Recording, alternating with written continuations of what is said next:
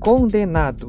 Essa foi a palavra que monopolizou as manchetes dos jornais americanos na quarta-feira, dia seguinte ao veredito do júri que considerou o ex-policial Derek Chauvin culpado pela morte de George Floyd.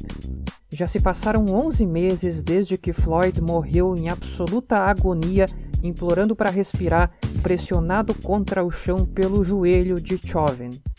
O vídeo horrível que mostrou o crime contra Floyd inspirou os maiores protestos contra o racismo nos Estados Unidos desde o assassinato da maior lenda dos direitos civis, Martin Luther King. Mas os negros continuam sendo vítimas frequentes de ações policiais desproporcionais, truculentas e injustas. Olá, eu sou Rossano Vilagrandias e o tema principal desta edição de A Volta ao Mundo em 10 Minutos é a condenação de Derek Chauvin por ter assassinado George Floyd. We, the jury, in the above entitled matter as to count one, unintentional second degree murder while committing a felony, find the defendant guilty. This verdict agreed to this 20th day of April 2021 at 1:44 p.m. Signed juror foreperson, juror number 19. Esse foi o juiz Peter Cahill, do Minnesota, declarando em Minneapolis o veredito de Derek Chauvin. Ele foi condenado por três diferentes tipos de assassinato: homicídio culposo, homicídio em segundo grau, que significa praticar um ato que põe em sério risco a vida de alguém, e homicídio em terceiro grau, o que significa causar a morte de alguém sem intenção com um ato perigoso e negligente, demonstrando desprezo pela vida humana. Os doze membros do júri foram unânimes na sua decisão pelas três acusações. Era preciso unanimidade para a condenação. Se qualquer um dos jurados não entendesse que o Chauvin é culpado por qualquer um dos três crimes, seria o suficiente para absolver o ex-policial naquele crime. No momento da leitura do veredito, a fiança do Chauvin foi suspensa e ele saiu do tribunal algemado. Agora, o ex-policial de 45 anos está sendo mantido em um centro de detenção no Minnesota à espera do anúncio da sua pena, que vai ser dada pelo juiz no dia 16 de junho. O Chauvin deve recorrer contra a condenação. As convenções do Minnesota determinam que as penas devem ser cumpridas concomitantemente, o que significa que o Chauvin vai ser sentenciado a no máximo 40 anos de prisão, que é a pena máxima pelo mais grave dos crimes pelos quais ele foi condenado, que é o de homicídio em segundo grau. Outros três policiais estavam presentes na morte do George Floyd e não fizeram nada para deter o seu colega Derek Chauvin. Os três vão ser julgados por cumplicidade no assassinato do Floyd em agosto. Durante o julgamento do Chauvin, que começou em 8 de março, Minneapolis estava com segurança reforçada. Havia temores de que, no caso de absolvição ou de uma condenação branda, a cidade passasse por protestos violentos. Felizmente, depois do veredito, houve apenas comemorações. Depois de um ano no qual a indignação contra o racismo estrutural foi demonstrada com toda a força, foi um alívio saber que o júri compreendeu o sofrimento dos últimos minutos da vida do Floyd.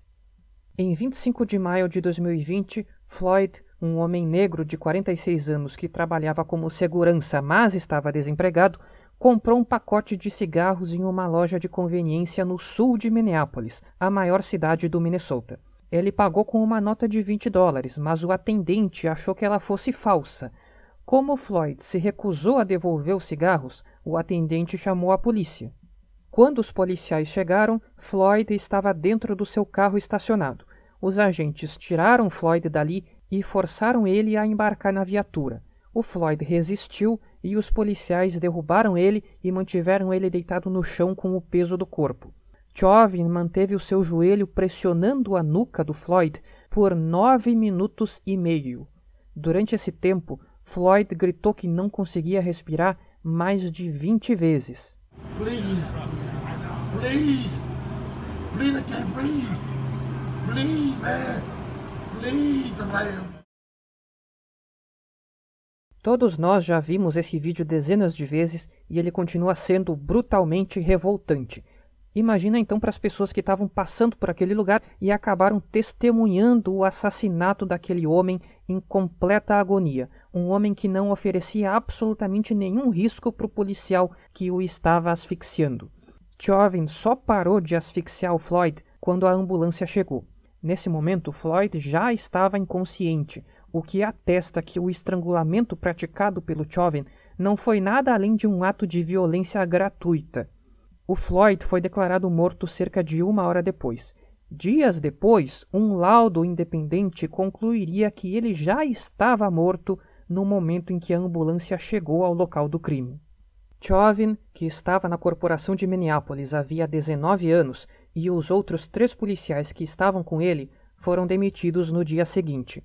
O grupo foi preso e depois solto sob pagamento de fiança. Ao longo de um mês de julgamento, o tribunal em Minneapolis ouviu 45 testemunhas. Foram elas que ajudaram o júri a chegar às respostas para as perguntas que definiriam o veredito. A força empregada pelo Chauvin foi justificada? Foi a ação do Chauvin que levou à morte do Floyd? Boa parte do julgamento girou em torno do motivo da morte. A defesa do Chauvin usou a estratégia de atribuir o falecimento do Floyd ao uso de drogas e aos seus problemas cardíacos, ao invés da asfixia. Martin Tobin, um especialista em medicina pulmonar, afirmou ao júri que, abre aspas, uma pessoa saudável submetida àquilo que Floyd foi submetido teria morrido, fecha aspas. Andrew Baker, chefe da equipe de legistas que examinou o corpo de Floyd no ano passado, declarou que o motivo da morte foi asfixia. Na minha opinião, a imobilização policial e a compressão sobre o joelho foram mais do que Floyd poderia aguentar, considerando sua condição cardíaca. Fecha aspas. Floyd era hipertenso e, portanto, precisava de mais oxigênio que uma pessoa de pressão arterial normal. E a namorada dele admitiu ao júri que ela e Floyd usavam opioides. O patologista forense David Fowler, levado pela defesa, disse que a causa da morte deveria ser considerada indeterminada, pois, segundo ele, havia muitos fatores envolvidos, inclusive o monóxido de carbono emitido pelo escapamento da viatura que estava próximo ao rosto do Floyd. Mas Fowler concordou que Floyd deveria ter recebido atendimento médico assim que ficou inconsciente. Sobre o uso da força, o chefe da polícia de Minneapolis, Medaria Arradondo, afirmou ao júri que Chauvin deveria ter parado de aplicar força assim que Floyd parou de oferecer resistência. A ação do agente, abre aspas, não faz parte do nosso treinamento e certamente não faz parte da nossa ética ou valores, fecha aspas, disse o chefe de polícia. O próprio Derek Chauvin declinou do seu direito de testemunhar. No final, o sistema de justiça do Minnesota produziu um resultado em que realmente existe justiça. Chauvin foi declarado culpado. Todos nós que assistimos ao vídeo da agonia do George Floyd já sabíamos que ele é culpado, mas agora isso foi reconhecido oficialmente pelo Estado americano. Porém, o desfecho positivo do caso George Floyd não significa que outros episódios de violência policial da mesma brutalidade vão deixar de ficar impunes nos Estados Unidos, e os negros são desproporcionalmente atingidos por esse tipo de violência. Os negros são 13% da população americana, mas representam 24% do número de pessoas mortas pela polícia nos últimos quatro anos. Um estudo da Universidade Stanford concluiu que motoristas negros têm 20% a mais de probabilidade de serem parados em blitz do que motoristas brancos. Uma vez parados, eles são revistados com o dobro da frequência dos brancos. Esses são alguns dos dados que atestam o racismo estrutural. Um exemplo é o caso de Don't Wright, um jovem negro que tentou escapar de ser preso por uma irregularidade na carteira de motorista. Ao embarcar no seu carro, a policial Kim Potter atirou nele com uma pistola. Ela alega ter confundido a pistola com o taser, a arma de eletrochoque. O caso aconteceu no dia 11 em Brooklyn Center, uma cidade da região metropolitana de Minneapolis, a 15 quilômetros do tribunal onde Derek Chauvin estava sendo julgado. Mas o veredito do caso George Floyd foi um momento histórico, porque daqui a décadas ele vai ser lembrado como um marco um passo adiante no combate ao racismo e à violência policial. Hoje ele serve de exemplo e inspiração para que outros procuradores tenham disposição para levar adiante casos como o do Floyd e para que esses casos encontrem o mesmo desfecho justo. A condenação do Chauvin fortalece todas as medidas com o objetivo de coibir as injustiças cometidas pelos serviços de segurança. No dia seguinte ao veredito, o Departamento de Justiça do governo americano anunciou uma investigação sobre as práticas da polícia de Minneapolis para descobrir se existem padrões de uso excessivo de força ou de comportamento discriminatório.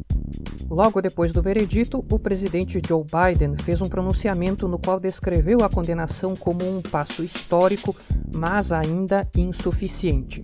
Ele cobrou que o Senado aprove a Lei George Floyd, que recebeu o aval da Câmara em fevereiro.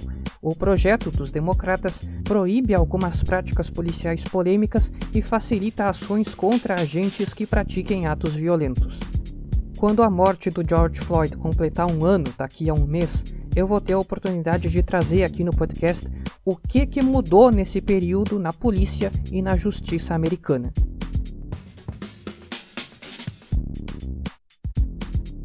Na edição de 23 de dezembro do podcast, o tema principal foi a variante britânica da Covid-19 que recém tinha sido descoberta. Desde então, foram descobertas pelo menos mais três variantes perigosas: a do Brasil, a da África do Sul e a da Índia. O assunto agora são as variantes brasileira e sul-africana. O vírus da Covid-19, que se chama SARS-CoV-2, já sofreu inúmeras mutações ao redor do mundo, isso é normal. Geralmente, cada cepa, como também se chamam as variantes, é uma adaptação do vírus a um determinado lugar. As cepas que causam preocupação são aquelas que se espalham mais rápido, isso torna elas mais perigosas. Mas é difícil dizer se essas cepas causam uma infecção mais grave que o normal, ou seja, se uma vez contaminada por uma dessas cepas, a pessoa vai desenvolver uma versão mais intensa da Covid-19. Estudos do Reino Unido sugerem que a variante britânica pode causar 30% a mais de mortes, mas as informações ainda não são conclusivas e é preciso pesquisar mais. O que torna algumas variantes mais transmissíveis é uma mutação na estrutura do vírus que torna mais fácil com que ele infecte as células. É uma mudança na proteína spike, que são aquelas coisas que parecem uns espinhos que a gente vê nas imagens do coronavírus. É aquilo que se encaixa na célula e permite que a célula seja infectada. As variantes mais transmissíveis tendem a ir se sobrepondo às variantes menos transmissíveis. Essa é a lógica dos vírus. Eles vão sofrendo mutações e vão ficando mais fortes, e os mais fortes sobrevivem mais. Os estudos feitos por uma agência do Departamento de Saúde do Reino Unido indicam que a variante britânica seja entre 30% e 50% mais transmissível. A variante do Reino Unido, a B117, foi identificada originalmente no condado de Kent, no sudeste da Inglaterra. Ela se tornou a variante dominante na Europa e foi responsável pela alta severa de casos em Portugal em janeiro. Já foi identificada em todas as regiões do mundo. A variante brasileira, a P1, foi identificada pela primeira vez no Japão no início de janeiro em pessoas que chegaram do Brasil. Em seguida, cientistas identificaram a variante em Manaus, a maior cidade da floresta amazônica.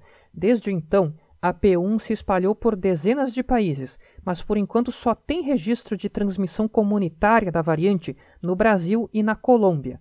A variante brasileira pode ser duas vezes mais contagiosa que a Covid-19 original e parece que ela consegue infectar pessoas que já tiveram Covid e se recuperaram. Os vírus dessa variante possuem uma mutação que permite a eles escapar dos ataques de anticorpos que defendem o organismo.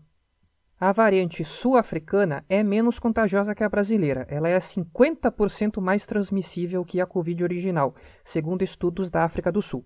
Graças à variante B1351, o país passou pelo seu pior momento da pandemia em janeiro. A variante foi registrada pela primeira vez na região metropolitana de Nelson Mandela Bay, no sudeste do país. Ela também já está em dezenas de países. A grande questão é se as vacinas são eficazes contra as variantes, já que todos os principais imunizantes foram desenvolvidos a partir da Covid-19 original. Os estudos que já foram feitos sobre isso dão sinalizações positivas. Entre as três variantes, a britânica é aquela contra a qual as vacinas funcionam melhor. Pfizer BioNTech, Moderna, Oxford AstraZeneca e Johnson Johnson já indicaram ser eficazes contra a B117. As vacinas da Pfizer e da AstraZeneca são eficazes contra a variante brasileira. A da Moderna não foi testada com a P1.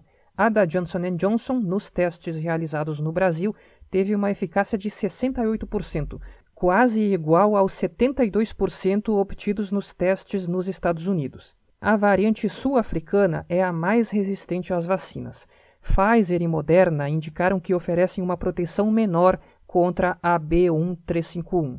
A Johnson Johnson obteve 64% de eficácia nos testes realizados na África do Sul, número não muito abaixo da eficácia obtida nos Estados Unidos. Já a vacina da Universidade de Oxford e da AstraZeneca não é eficaz contra casos leves e moderados da variante sul-africana. Essa descoberta foi anunciada pela AstraZeneca no início de fevereiro e causou um transtorno para o governo da África do Sul, que já tinha comprado um milhão e meio de doses da empresa. O país teve que revender as vacinas para a União Africana e, desde então, tem recorrido às vacinas da Johnson Johnson. Sobre as vacinas chinesas, ainda não se pode dizer nada.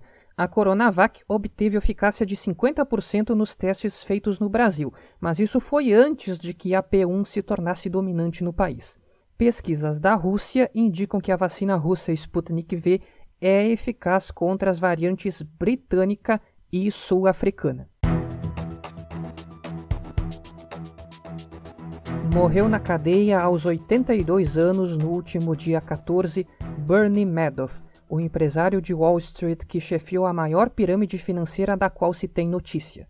O esquema liderado por ele foi a maior fraude já cometida por uma única pessoa, segundo o juiz que condenou Madoff em 2009. Ao ser condenado, Madoff era um animal de Wall Street, mas ele começou a ganhar dinheiro na vida como salva-vidas em Nova York quando estudava direito. Ele abriu a sua primeira empresa aos 30 anos, assessorando grandes investidores individuais e gestoras de fundos. Depois se tornou presidente da bolsa Nasdaq e mais tarde voltou a atuar em uma empresa própria. A pirâmide do Madoff veio a público durante o estouro da crise de 2008. Ele foi condenado a 150 anos de prisão. Entre as vítimas da fraude estavam bancos, fundos de investimento e de aposentadoria empresas e organizações humanitárias. Madoff, que estava preso na Carolina do Norte, sofreu punições piores que todo o tempo de cadeia. Ele e a esposa tentaram se suicidar depois da condenação, segundo ela contou em entrevista. Um filho do casal se suicidou, o que fez com que a esposa do Madoff parasse de visitar ele na prisão, e o outro filho morreu de câncer. O resto da família mudou de sobrenome. Em meio ao luto e menos de uma semana depois de enterrar o seu parceiro de um casamento de 73 anos, a rainha Elizabeth II completou 95 anos na última quarta-feira. A viuvez foi a mudança mais significativa na vida de Elizabeth desde que ela se tornou a rainha em 1952. Daqui para frente, a monarca vai ter uma vida mais solitária. O príncipe Philip era a única pessoa no mundo que tratava ela como Lilibet, a mulher, e não a rainha.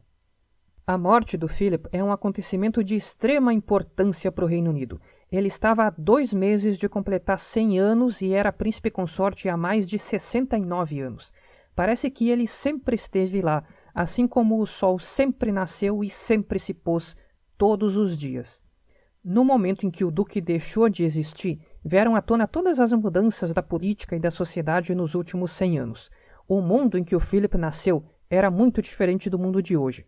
Com a morte do príncipe, também foi inevitável perceber que o tempo é implacável, a história vai para frente, os acontecimentos se sucedem e até as coisas mais estáveis um dia acabam, por mais que demore. Ainda tem o fato de que o Philip morreu menos de duas semanas antes do aniversário de 95 anos da rainha, o que torna impossível para os britânicos não pensarem no fato de que ela assim como o marido, não vai viver para sempre. E 95 anos já é uma vida bastante longeva.